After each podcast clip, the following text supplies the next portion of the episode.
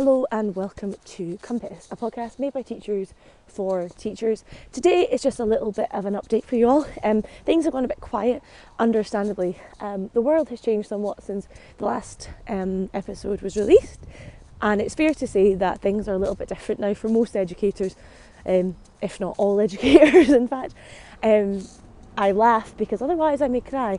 Um, I am going to put together a few episodes basically to remind us what is great about education in case any of us are getting quite detached from it, which I have to say I am, um, alongside giving you an opportunity to think about different and creative ways to approach this current situation. Um, we have a guest who has had a career change, so looking at what inspired them to come into education, a little bit of a boost to remind us what fantastic work we all do, but also the fantastic nature of um, education and what really inspires people to join us and what makes us great, I suppose.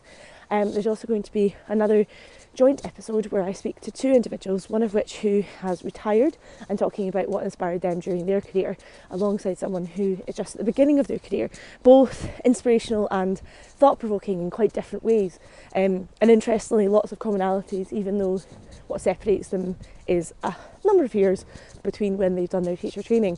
And finally, we're going to hear from someone that many of you may already be aware of, um, someone who has utilised technology um, and the use of um, film and editing online exquisitely and really is quite an inspiration in terms of a different way to approach learning and teaching in a post COVID and a current COVID situation, which I think will be quite helpful and interesting too.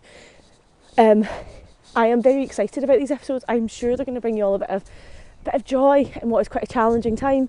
Um, I haven't said before, but if any of you have any questions or anything you'd like to put forward, please do.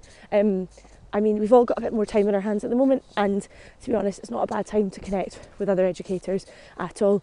Alongside that, if you know anyone who is amazingly inspirational, which I'm sure most of you, if not all of you, do, um, please let me know. Um, just like put a comment or message me and just let me know if there's someone you think should be interviewed because I am sure there's lots of you out there who know people who are very deserving and interesting.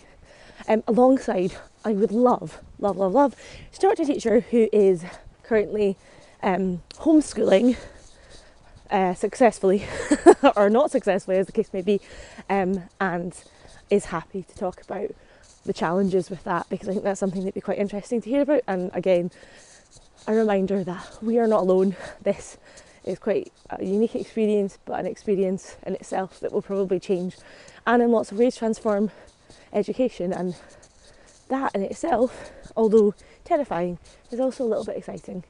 Um, anyway, uh, bye for now, and hope you like the episodes when they come out.